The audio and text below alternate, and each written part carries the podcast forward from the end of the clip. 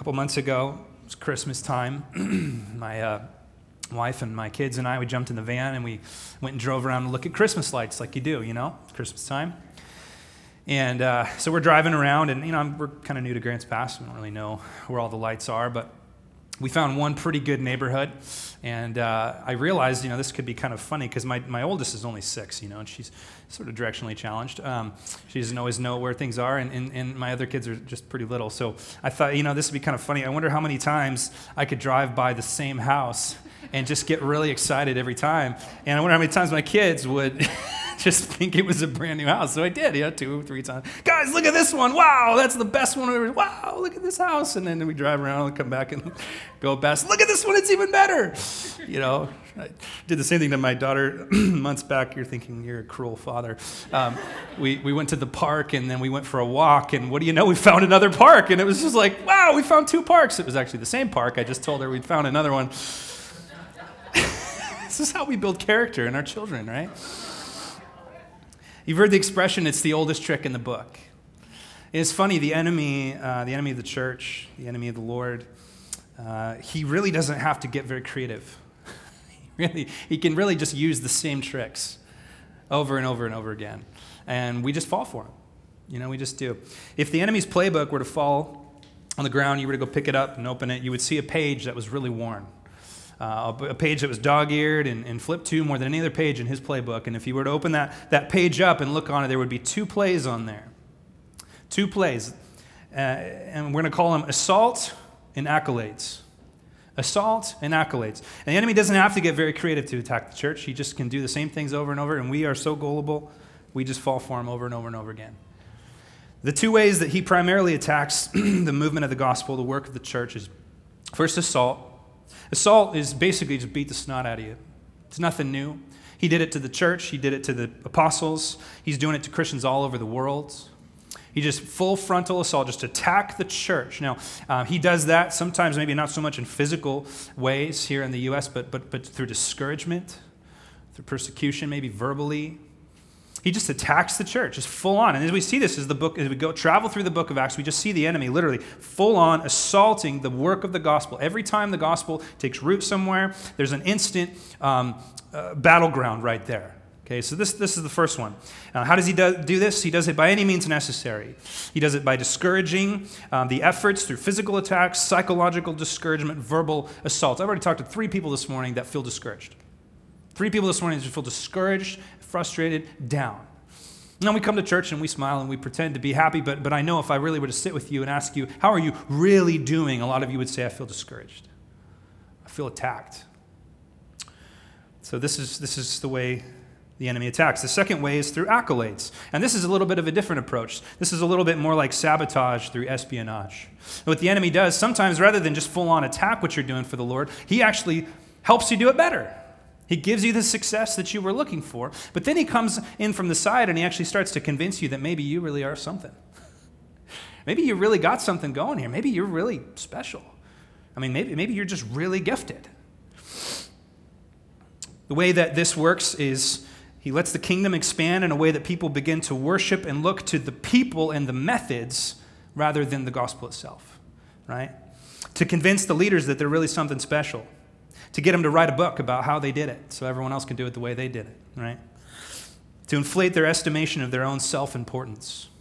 Now, I'm not speaking from experience or anything, um, but being a pastor, I am constantly being attacked by one of these two things. Now, you don't know this, you know, we, we come, we do church, and I preach, and uh, it's the culmination of many hours of study and things like this, and, um, and then, you know, we all go home. And Sunday afternoon is a particularly interesting time in my week. Because one of these two things is always happening for me. Either one, I'm just feeling incredibly discouraged. Either one, I'm just feeling like, man, that was just whatever. Nobody got, nobody knew what I was saying, and that was just, you know, there was just, just too many distractions going on, and and what a, what a waste of my time. And you know, what, what what was I doing? I just totally screwed up. And then I'm just really down on myself for a whole day, and I have to preach the gospel to myself until Monday morning. I start feeling like a normal human being again. Okay. The other option is, is what happens a lot of times if my sermon goes okay or things go well on Sunday, then I go home feeling pretty good about myself.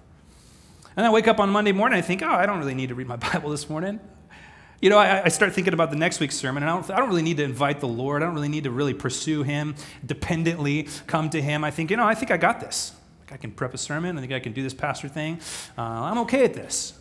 I mean, it's just this constant. Any of you that have done any amount of ministry in your life, um, this is not limited to pastors. This is any kind of ministry in your life, you know this pendulum that constantly comes. I'm terrible, I'm awesome. I'm terrible, I'm awesome. When things go good, you feel really good about yourself. When things go bad, you feel really ter- terrible about yourself. And the enemy is just there to push you into either one. Because both of them ultimately lead to a place of self dependency. One leads to despair, the other one leads to self dependency. And neither of them actually continue the movement of the gospel. This is how the enemy attacked Jesus Christ. Think about it. Okay, uh, the enemy in the wilderness, this, the Spirit of God led Jesus after his baptism into ministry into the wilderness to fast, okay, for a certain amount of time. And what does the enemy do? He tempts him with worldly accolades. He says, I'll give you the kingdom without the cross. You can have the crown without the cross. You can skip all that suffering stuff. You can skip all that hardship stuff. Just go right to ruling the world. I'll give it to you, Satan says. You see the temptation there. And of course, Jesus doesn't fall for it. He lives the perfect life, the life we you and I should have lived. And so, what does Jesus do? Or what does the enemy do? He kills him. He goes to the other tactic, he sends him to the cross. Okay, so you see that the, the, the, the, accolades and the assault both are in play there against the enemy. Now, how is this relevant to our text today? Acts chapter 14, we really see both of these plays of the enemy come in uh, into our text. We really see him. He does both in the church. Uh, and so, what we're going to do is kind of step back and ask the question how do we combat these kinds of things? How do we combat these two attacks of the enemy, um, both to be discouraged because of, of, of, assault or, or to be prideful because of accolades? How do we combat those? How did they combat them in our text? And there's some, I think, some pretty good practical answers there. Now, let me just say, by the way, that if you are experiencing either of those two things, it means that God is using you in your life. If you're feeling like the enemy is discouraging you, it's because the kingdom is advancing. If you're experiencing spiritual pride and having to wrestle with that, it means because the kingdom's advancing. So that's good news, right? Because the kingdom is advancing in the book of Acts and the gospel is powerful and people are getting saved, the enemy is on full watch.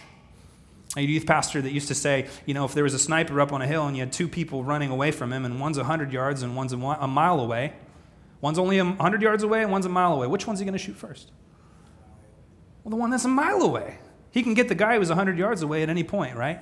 The one that is a mile away, he's got to get him because he's almost out of his sights. You start serving Jesus, you start doing gospel work, kingdom work, you are inviting the fire of the enemy. That's just the reality of it. So, you want to be used by God, you better start learning how to put your armor on. Okay? And the Apostle Paul was very, very keen on that. He spoke a lot about it. So let's dive into our text. So let's start with the first assault, which is the assault of the, of the, of the gospel here in chapter 14, verse 1. Now, at Iconium, they entered together into the Jewish synagogue and spoke in such a way that a great number of both Jews and Greeks believed. So again, we see the gospel um, doing its work, people are getting saved, and it's powerful. Verse 2 But the unbelieving Jews stirred up the Gentiles and poisoned their minds against the brothers. Now, who are the brothers? The brothers are the brand new baby converts that just got saved. I mean, you remember, there's, there is no Christians in these towns. Paul and Barnabas, they're coming into these, these, these completely untilled soil, and, and they're bringing the gospel, and people are getting saved. These guys are like two days old in the Lord brand new Christians. And as this is happening, the enemy is stirring up um, these Judaizers and stirring up these Jewish people to come in and literally attack these brand new Christians. Now, you can imagine, as a brand new Christian, people start wanting to kill you because of the declaration of faith that you just made. Okay, your faith is fragile at that point. You know, that's like taking a tiny little shoot and throwing it in a trash compactor. You know, I mean, it's just like your faith is fragile. That's why when Jesus talked about the gospel, he says there's many times where the seed goes down and, and, and it starts to take root, but the, sh- the, the, the soil's too shallow, or a bird of the air comes and snatches it away. So these are brand new baby Christians, and the enemy is doing his best to try to remove that powerful work of the gospel from their heart. Verse 3 So they remained for a long time, speaking boldly for the Lord who bore witness to the word of his grace, granting signs and wonders to be done by their hands. Now, I don't want you to miss something here. I circled the word so right at the beginning of verse 3. Because you would expect it to say, they poisoned the minds of the brothers, but they remained a long time to strengthen them. But that's not what it says. They poisoned the minds of the brothers, so they remained.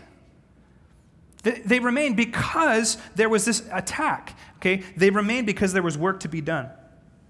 But the people of the city were divided. Some sided with the Jews, some with the apostles. And when an attempt was made both by Gentiles and Jews with their rulers to mistreat them, to stone them, they learned of it and fled to Lystra and Derbe, cities of Lycaonia, and to the surrounding country. And there they continued to preach the gospel. Whenever attack comes, what happens? The gospel goes out. Okay, remember they were in Jerusalem and there was this mega church happening in Jerusalem. It was really exciting. And then all of a sudden persecution happens. What happens? It scatters the gospel all over the place. So the enemy thinks he's winning by kicking them out of Iconium, but rather the gospel is just spreading like wildfire to the surrounding cities. So they go out to the surrounding cities. Now skip over to verse 19. Skip over to verse 19. Let's continue this story here. The Jews follow them to Lystra but the Jews came from Antioch and Iconium, and having persuaded the crowds, they stoned Paul and dragged him out of the city, supposing that he was dead. But when the disciples gathered about him, he rose up and entered the city, and on the next day he went on with Barnabas to Derbe. Now imagine how these guys are feeling.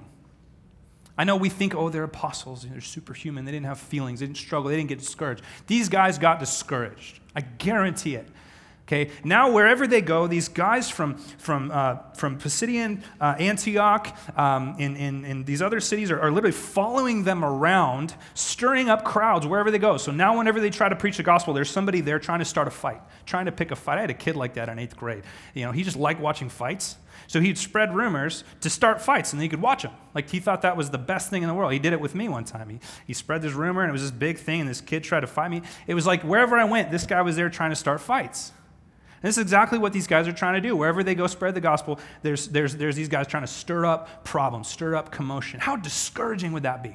How frustrating would that be? Just constant oppression from the enemy. I remember when we were planting, uh, and we, we know nothing to this degree in our country, praise the Lord, right, in terms of persecution. But I remember when we were getting ready to plant this and we were putting out some Facebook stuff, just trying to let people know that we were kind of planting a new church here. And I went and made the mistake of reading the comments. on the post. I'll never do that again. You know, I mean, just like, we don't want you here. We don't need more churches here. Hail Satan, whatever. You know, like, I mean, just crazy stuff. Like, just the enemy, like, we don't want this church in Grants Pass. And I thought, wow, we got to get there. After I was discouraged for a few days. we got enough churches in Grants Pass. We don't need another church. What, what, what makes you different? What makes you blah, blah, blah? And I'm like, man, the enemy does not want Philippi and Grants Pass. That's the reality. Now imagine that times 100. What happens to Paul? They stone him and think he's dead. you want to talk about persecution? When was the last time you got, no, not t- last time you got stoned. I know that was in high school and a VW bus. But when's the last time you got physically stoned? Okay? I mean, literally, like, it's unreal. I can't imagine the discouragement that would come. Paul talks about this in 2 Corinthians 11. 24, he, he talks about, he kind of gives a, a repertoire of all of his suffering. He says, Five times I received at the hands of the Jews the 40 lashes less one. Three times I was beaten with rods. Once I was stoned. Three times, that's right there, that's what he was talking about. Three times I was shipwrecked. A night and a day I was drift at sea, on frequent journeys in danger from rivers, danger from robbers, danger from my own people, danger from Gentiles, danger in the city, danger in the wilderness, danger at sea, danger from false brothers, in toil and hardship through many sleepless nights, in hunger, thirst, often without food, in cold, exposure. Apart from other things, there is a daily pressure on me of my anxiety for all the churches. You think Paul had a nice, easy missionary life? Like, where the heck do we get this idea that Christianity is easy? Where do we get this idea that, that when we get saved, all of a sudden everything in life should just be really nice and easy and our kids are going to just grow up the way we want and that we're never going to have anything hard and we're not going to get cancer and everything's going to be fine and our bodies will continue to work? And where does that come from? That's a false gospel. That's a false gospel. Paul had probably one of the hardest lives you could possibly imagine. And he had it pretty good before that in Judaism. He was the man. He had the equivalent of three doctorates in Judaism. He was the, he was the up and coming star in his, in his religion. And he leaves it all to go get beat up, stoned, uh, thrown in prison, shipwrecked, mocked, all of these things. That's what he gave up for that. I mean, why, why would he do that? I think the message that he bore was such that he couldn't ignore it, right? So here's our question How do these guys respond to this? How are we to respond to the assault of the enemy? We'll get to the accolades in a little bit, but how do we respond to the assault of the enemy? And there's a really clear answer here um, in verse 21. Look at how they respond.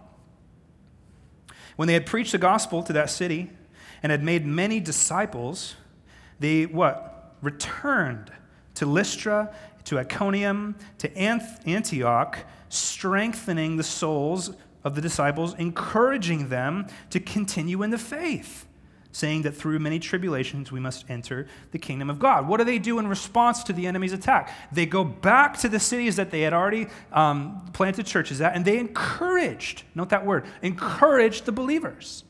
You know what the opposite of discouragement is? Encouragement. These guys are discouraged. Their courage has been taken away. Now they are being encouraged. They're being encouraged by the apostles. They could have gone straight home back to Syria, and there would have been a much more direct route, but rather they went and retraced their steps, went back into the cities, risking being stoned again, risking being beaten again to encourage the saints. Now, this word encouragement, or encourage, uh, we've spoke about it before, but I want to remind you. It's the Greek word parakaleo.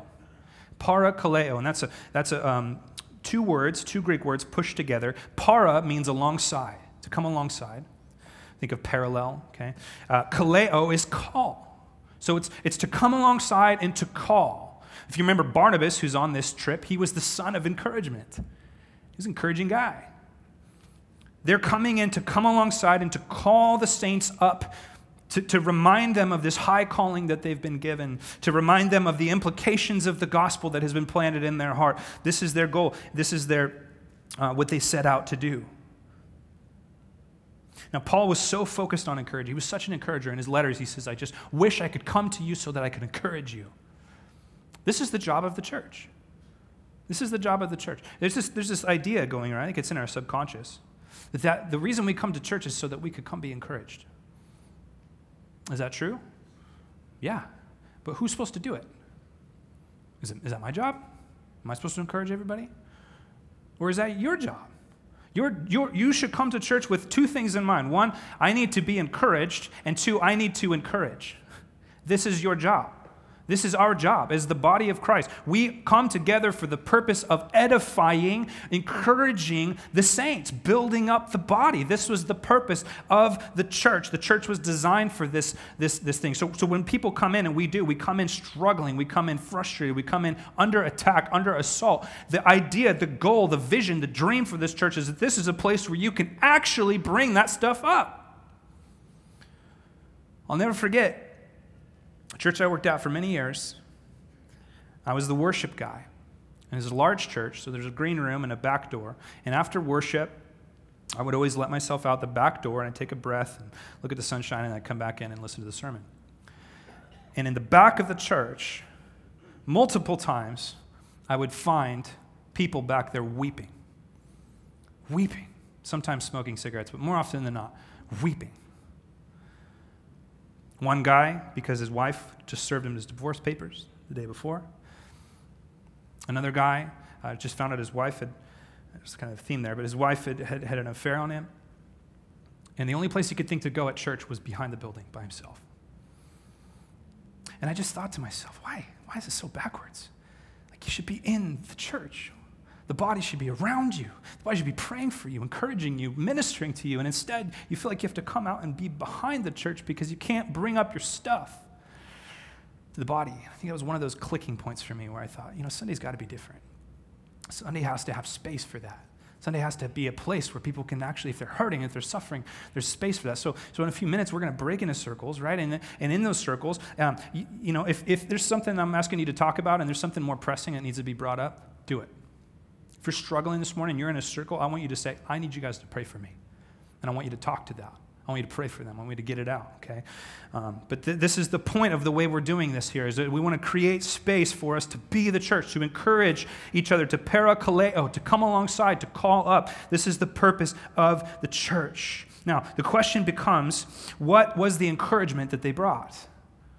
Is this one thing to just say, I just want to be an encouraging person. What does that mean? Does that just mean you just say positive things all the time? Well, those people drive me crazy. You know those people? You know, it's like you're like, how you doing? I'm having a hard day. Well, Jesus is on the throne. You're like, okay, thank you. You know, You put that on a fridge magnet and put it on my fridge. Like, you know, it's like, what, what does it mean to encourage? Does encourage just mean that you're just positive, you never say anything negative, that you're just upbeat all the time? Well, some people just have that personality, and some people are Eeyores, and, you know, and, and, and so what does it really mean to encourage? How do we really encourage people? And, and the answer is really here in the text. The answer is instead of removing tribulation or promising a removal of the tribulation, you give purpose and meaning to the tribulation. Do you understand what I mean? Rather than doing what I feel is natural to do, which is come in and say, hey, it's really not that bad, and it'll get better, and don't worry, things will be okay, and, and firing out empty promises like we all like to do when someone's hurting. Rather than doing that, the, the apostles actually come in and they say, hey, it might get worse. In fact, it has to get worse. But let me tell you why worse is so important and so valuable so that your struggle is not pointless, meaningless, so that no tear is wasted, so that no wrinkle on your face from stress is ever gone without having a purpose attached to it. When I uh, was trying to, uh, sloppily, trying to coach my wife through labor three times, I, I realized that there was one thing that was not helpful, and that was it's probably not that bad. You can get through it. Don't worry, the epidural's coming. It's not helpful. What's helpful? What was helpful? You're making ground. You're doing good. This is good work. You're putting in good work. You're getting closer. Every contraction, you're a little bit closer. You're a little closer to what? You're a little closer to something. A human life is coming, and you're working for that. You're working towards that. You're not just suffering for no reason. Why cancer is so terrible and sickness is so terrible because you're not working for anything, it's just killing you. Labor is probably one of the most painful things you ever do in your life, but it's for something. There's a payoff. You see the difference? What, the, the, what these guys do is they give a worldview, a theological framework for the suffering that these guys are going through. John Piper says, wimpy worldviews make wimpy Christians. Every time I'm like, man, I am such a wimp, I realize, man, I am a product of, of wimpy Western culture. I don't know how to suffer, I don't know how to struggle. As soon as things are hard, I'm thinking, is there a product that could make this easier? we need a robust theology for suffering. And then that thought and that theology, I'm, I'm, sorry if I'm not sorry if I offend anyone with this. Um, that theology is not, hey, if you just have enough faith, your life wouldn't be so hard. That is satanic. Because what that does is it says, hey, the only reason you're struggling is because you have not named and claimed God's healing over that. What does that mean? What is that telling you? It's telling you that you're choosing to suffer. Therefore, your suffering is meaningless. Usually said by someone on a stage that's wearing glasses and, um, you know, and can't seem to heal themselves. Now, there's certainly a place to ask God for healing. But this idea that healing comes always if there's enough faith is just so troubling because it puts all of the, the impetus, all of the, the, the, the strength on the person to have enough faith to heal themselves. And sometimes, and tell that to James, the brother of Christ, when he was getting, you know, getting murdered. Tell that to Stephen as he was being stoned. I mean, tell, tell like, you just, if you had had more faith, God would have saved you. Not necessarily. What we need is we need uh, the faith to trust God that He can save us, the faith to trust God that He can heal us, but the theological framework to understand why He doesn't sometimes and what His purposes might be in that. It's our pleasure to ask God for healing and it's also our job to, to, to, to trust Him when He doesn't. And we need to understand why. So, look at what the encouragement is. This is kind of an interesting phrase. He says, strengthens the souls, verse 22, strengthening, strengthening the souls of the disciples, encouraging them to continue in the faith, and saying that through many tribulations we must enter the kingdom of God. That's an interesting phrase. I'm going to say it again. He says, through many tribulations we must enter the kingdom of God. You could say it another way. You could say the only way you can enter the kingdom of God is with many tribulations. What do we do with that? What does that mean? And what an interesting thing to say in terms of encouragement. Is that what I, not what I would think to say? I would think to say, hey, you know, maybe it'll go away. Maybe it'll get better. He says, no, no, no, no, no. The only way into the kingdom is through tribulation. Now, let me tell you what that doesn't say. It's not saying that the only way you can get saved is if you, you know, are persecuted for Jesus. This isn't some kind of Islamic theology where if you blow yourself up, you know, you get to go be in heaven. Certainly not what he's saying. We know that the gospel is grace alone by faith alone. You know, we don't, we don't earn merit or favor with God by persecution. That's certainly not what he's saying. We know that. Here's what it means. And I'll say it in a sentence and then I'll unpack it. It means that tribulation, listen, tribulation is the metamorphic. You know what metamorphosis is? It's a transformation. Tribulation is the metamorphic process of Christian growth in which we grow out of this present kingdom and into the next kingdom. Tribulation is the metamorphic process of Christian growth in which we grow out of the present kingdom and into the next. Let me give you three reasons why tribulation is the metamorphic process of Christian growth. Three reasons. Number one, tribulation reveals who is in us. Tribulation reveals who is in us. Flip on your Bibles over to 2 Corinthians chapter 4. The Apostle Paul, the man who suffered much for the gospel, if anyone would have had faith to heal himself of these things, it would have been Paul. 2 Corinthians chapter 4, verse 7 through 15. Listen to what Paul says about tribulation.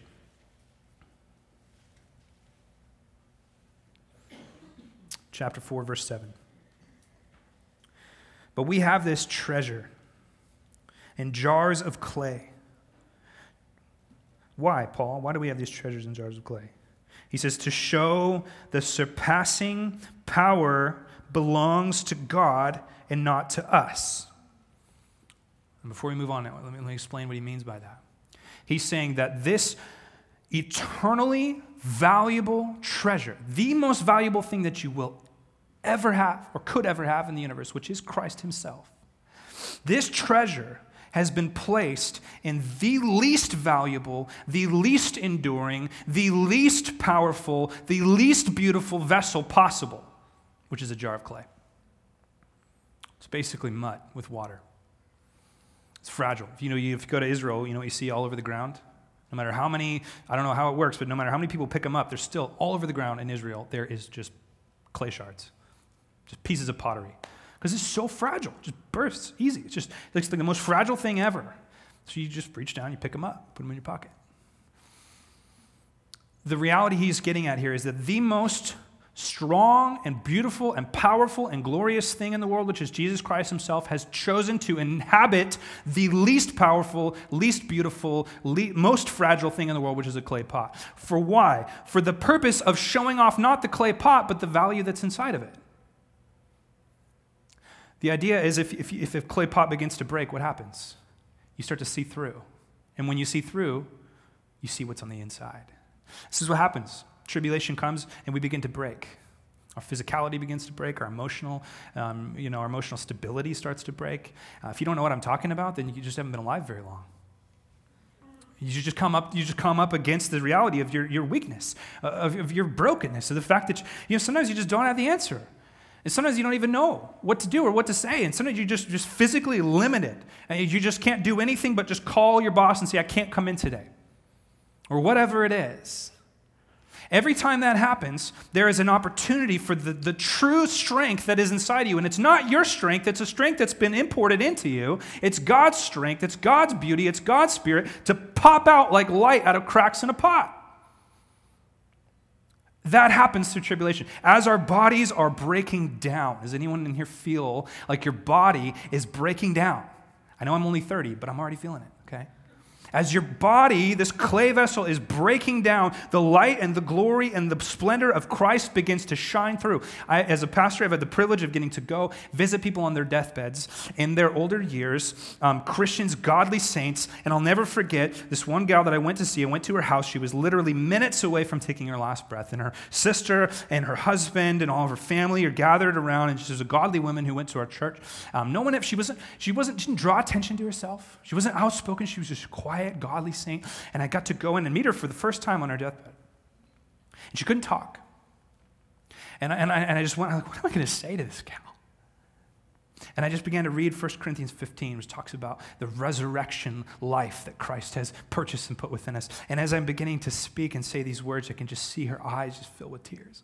And they weren't tears of, tears of sorrow, they were tears of joy. And she was even able to crack a smile. I could tell this was this woman had no regrets because she was filled with Christ. And she had grown into her new life and grown out of her earlier life.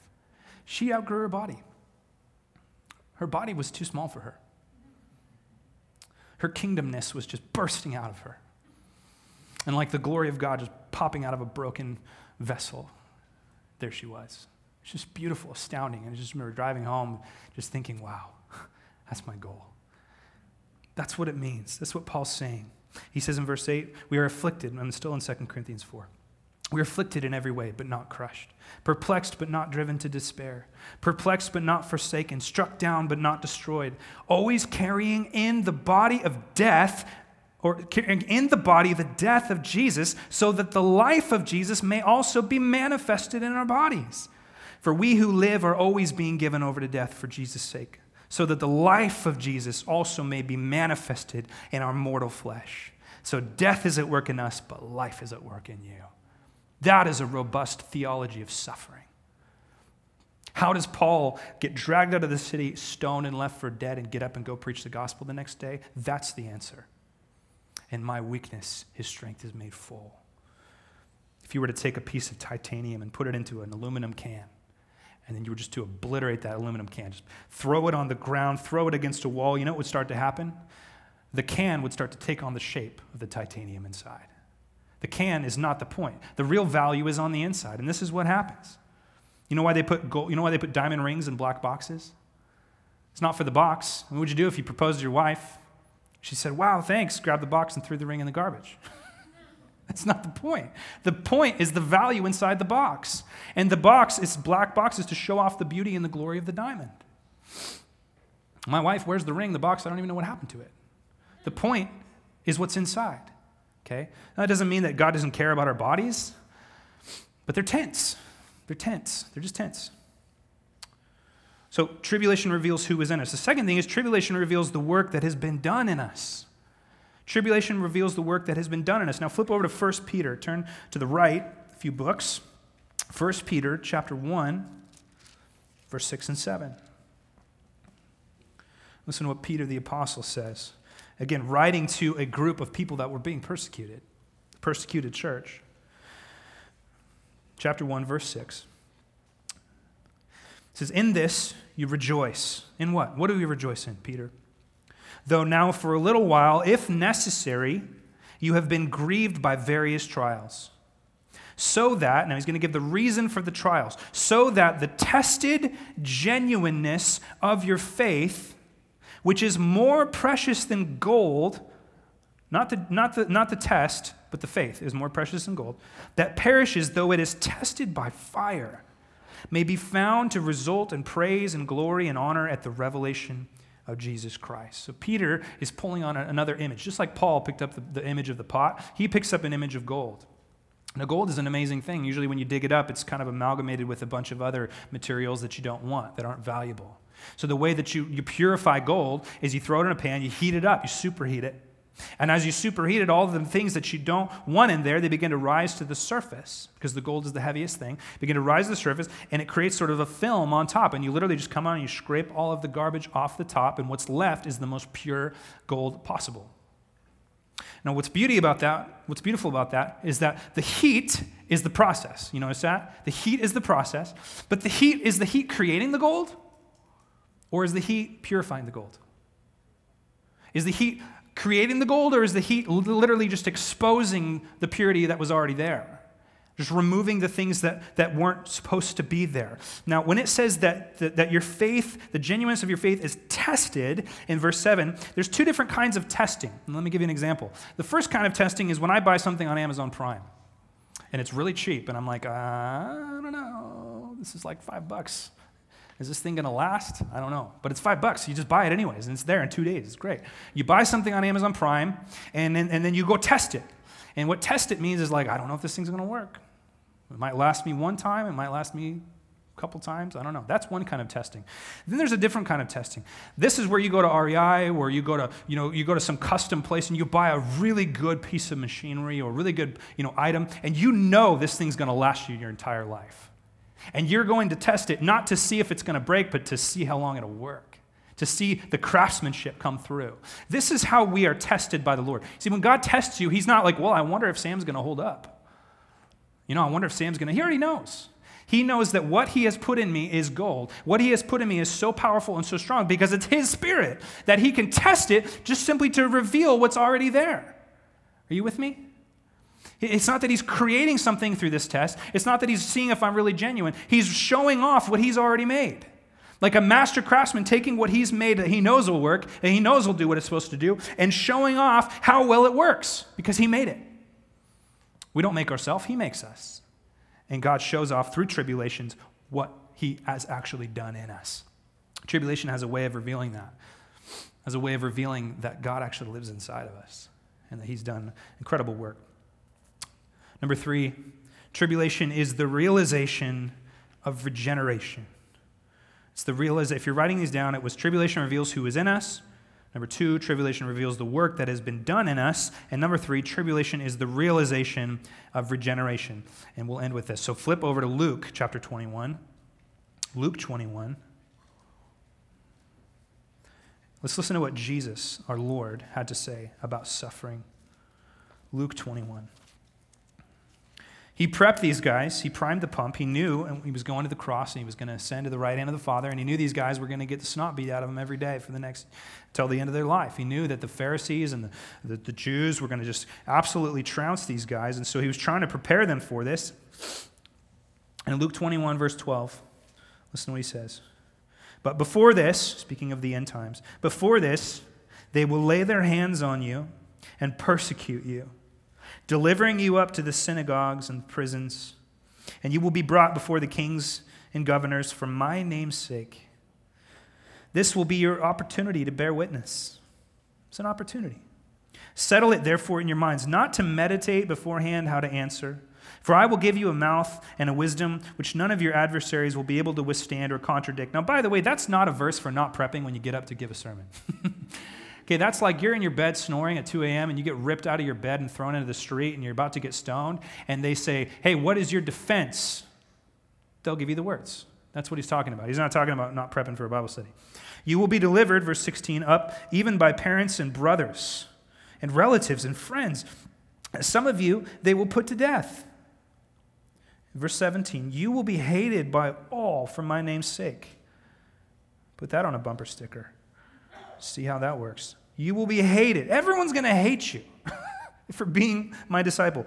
But not a hair, now this is where it gets interesting, but not a hair of your head will perish. What? By your endurance, you will gain your lives.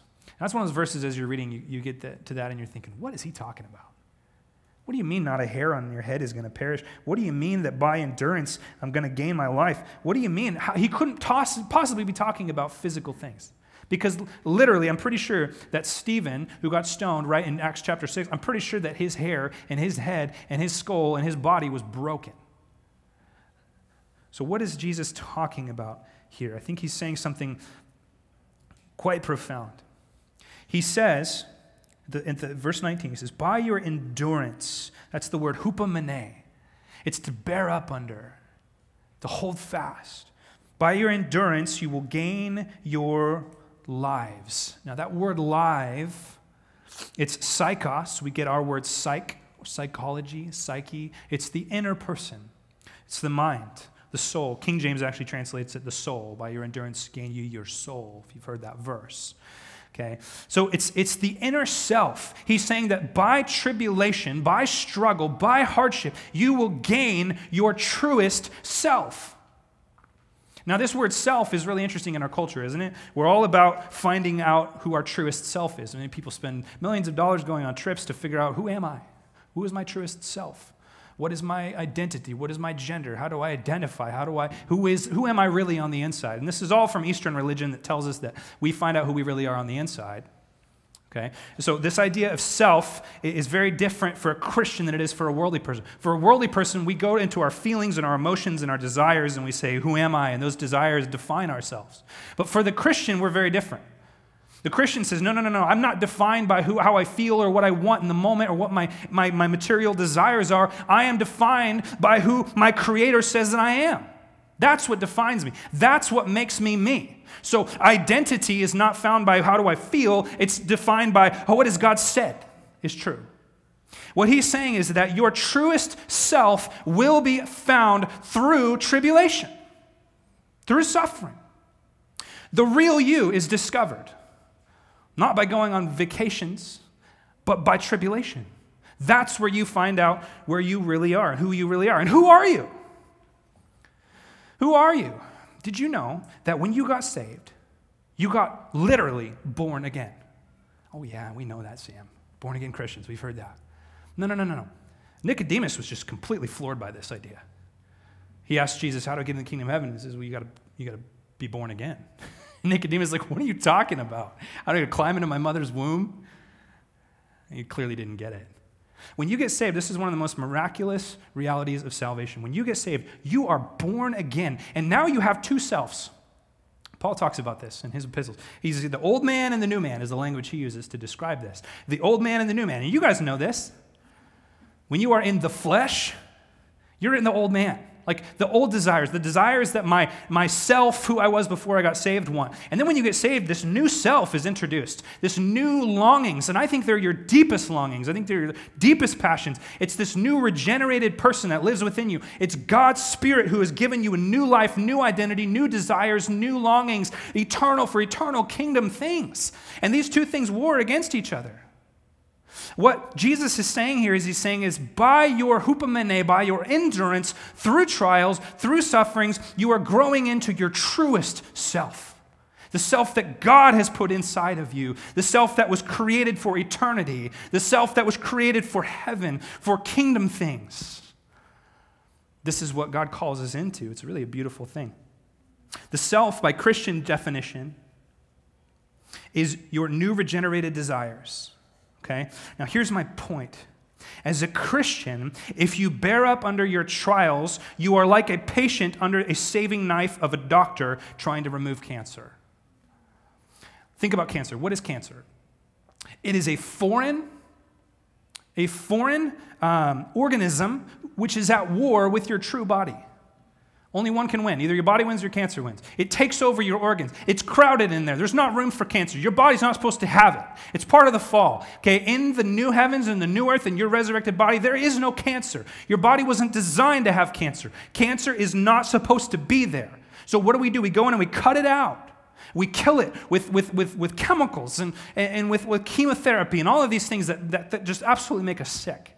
Your body was designed to be cancer free. And in the same way, as a regenerated human being, you were designed to be free from the controlling slavery to this world, free in your new self, your deepest self, the self that was created for eternity. And what suffering does and what tribulation does is it's like a scalpel in the hand of a technical doctor who's cutting out the things that really don't matter. Man, when I'm living in seasons in my life where I'm just obsessed with stuff and things and experiences and fun and ease and pleasure, I feel sick. But tribulation has a way of making those things, those cancers, decrease and making my love and passion for Christ increase, and the joy is exponential. When I'm living into my new self, when I'm living into my deepest version of who I truly am, the joy is exponential. Are you tracking with me here? So Jesus is telling these guys, you're going to get beat up. You're going to get you're going to imprisoned. You're going to be spat on. You're going to be mocked. Even your own family is going to turn against you. But when this is happening, and when this clay pot is breaking, and when the heat is, is, is turning up the, the, the, the gold, understand that it will cause you to live into your truest self. And I, really, I just want you guys to think about that this week. Because that's a deep, that's a deep thought about suffering. It's a deep thought about struggle. As our bodies are wasting away, you're not dying, you're growing into your eternal body. You're growing into what God has for you in eternity. When you get a new body, a new body that fits your new soul, You know, that's what, that's what resurrection is, by the way. Resurrection is getting a body that matches your new soul. God's regenerated you, born, you're born again with a new life, and then He gives you a body that fits it. It's exciting. It's exciting to think about. So here's what Paul says in 2 Corinthians 4. Let me just read it to you. 4:16. He says, "So we do not lose heart, though our outer self is wasting away, our inner self is being renewed day by day." For this light momentary affliction is preparing us for an eternal weight of glory beyond all comparison. As we look not to the things that are seen, but to the things that are unseen. For the things that are seen are transient, but the things that are unseen are eternal. Do you hear what he's saying there? There will not be one tear shed that does not help you grow into eternity. I mean, we have to think that way. Otherwise, we're going to lose our minds. This world is broken and it is in need of redemption. But God is so good that He will not waste any of the brokenness. He has not caused the brokenness, He sovereignly allows the brokenness when He chooses to for His purposes. As a master craftsman uses heat, there's a difference between a forest fire and a refining fire. Do you know that? A forest fire destroys everything in its path. A refining fire is a focused fire. It's a fire that is used in the hand of a craftsman to burn away the things that ought not to be there. And that's the difference. Verse 8, and we'll end here. And then I want you guys to get to work. Let me get my way back to Acts here. Pardon me. Verse 23. When they had appointed elders for them in every church, with prayer and fasting, they committed them to the Lord in whom they had believed. And when they passed through Pisidia and came to Pamphylia, and when they had spoken the word in Perga, they went down to Attalia, and from there they sailed to Antioch, where they had been commended to the grace of God for the work that they had fulfilled. And when they arrived and gathered the church together, they declared all that God had done with them, and how he had opened a door of faith to the Gentiles, and they remained no little time with the disciples. So it concludes the first missionary journey of Paul and Barnabas. And what do they do when they get home? They share the testimony of God's faithfulness and goodness, which is another way, by the way, of overcoming the enemy, is sharing testimonies. So, what about the other side of this coin? We've talked about the enemy's attack, the assault, right? But what about the other one? Because the enemy's too smart to just assault us all the time. Right? He's too smart to just beat us up all the time. He's too smart to just discourage us. He knows that we'll catch on to that. So he has this other play, and his other play is very simple. As I said in the introduction, his play, other play is very simple. He says, Let me just give you what you want, and then convince you that you are something special. So let me read the text, and then I want you guys to get into your groups, and I want you to answer this question How do we combat that? So here's what happens. Verse 8, chapter 14.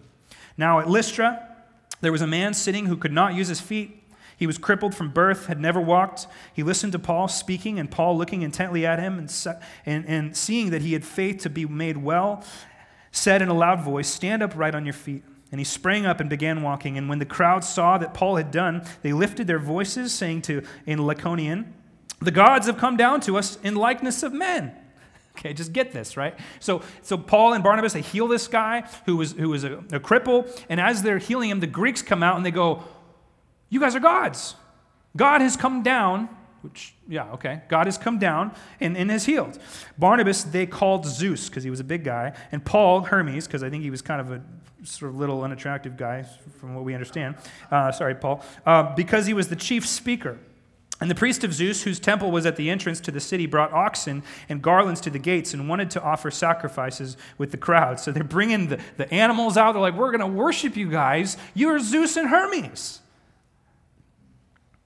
But when the apostles, Barnabas and Paul, heard of it, they tore their garments and rushed out into the crowd, crying out, Men, why are you doing these things? We also are men of like nature with you. We bring you good news that you should turn from these vain things to a living God who made the heaven and the earth and the sea and all that is written in, or all that is in them. In past generations, he allowed all the nations to walk in their own ways. Yet he did not leave himself with witness, for he did good by giving you rains from heaven, fruitful seasons, satisfying your hearts with food and gladness.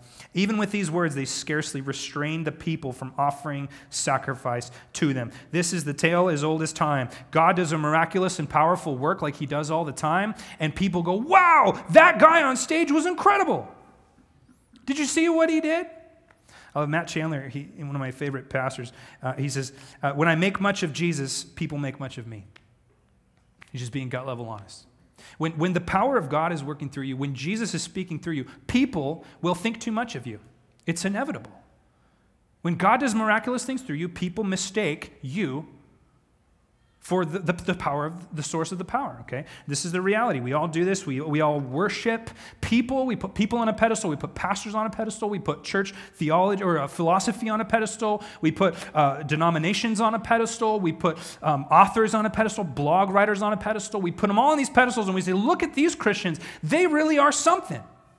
And the enemy loves when we do that because when they fall it leaves us in a place of crisis Last night, I got a, uh, makes me mad thinking about it. I got, I got an email that the CEO of Acts 29 has just been fired, let go for spiritual abuse. He's just a jerk, apparently, to his staff and a jerk to the people that work under him, and he's just not being kind and leading in a way that exonerates Christ. Let him go. Same way that Mark Driscoll was let go for Acts 29 for the same reasons. And I'm just thinking, and I've read the guy's book and I gleaned some really good things from him and I respected him. I've seen him um, at conferences and I thought he was a really great, yeah, I'm sure he's a great guy. He's just a, he's just a guy, he's just a human, he's just a person. But it leaves me in this place where I go, darn it, there goes another one. Bob Coy, Mark Driscoll, go down the line, pastor after pastor after pastor, leader after leader after leader in my own life mentors that walked away from Christ, whatever it is, it leaves me shipwrecked, it leaves me frustrated because we make too much of these people. We expect them to be Christ because Christ is in them, and then they let us down. So here's what I want you to do in your groups. There is answers to how Paul and Barnabas combat this kind of thinking when they come up and start trying to worship him. I want you guys in your groups to figure out what they do to combat that. Okay, so look at the text, get into it. There is a way that Paul responds, multiple ways that Paul responds that I think is really profound, really helpful. And then I want you in your circles, I want you to boil that down into really practical. Okay, so as we begin to serve and Jesus' power manifests through us and people start to make too much of us, how do we combat that? That's the question I want you guys to ask. Now, if you're sitting here thinking, man, I really don't want to have a conversation in a circle, just give it a try. Okay, you can just sit and listen, but I'm telling you, power, the Holy Spirit comes when we open our mouths and start talking about the gospel to each other. Okay, so let's break into circles. Now, listen, try to keep it three or four if possible. Three, four, maybe five in these circles. If they get bigger than that, then certain people just never get to talk. So, circles of three, four, and five, if you guys could just turn your chairs, say hi, and introduce yourself to the people. We're going to spend about 20 minutes um, talking, and I'll come back up and I will close this out. Amen? Everybody feeling good? Feeling brave? Let's do it. Okay.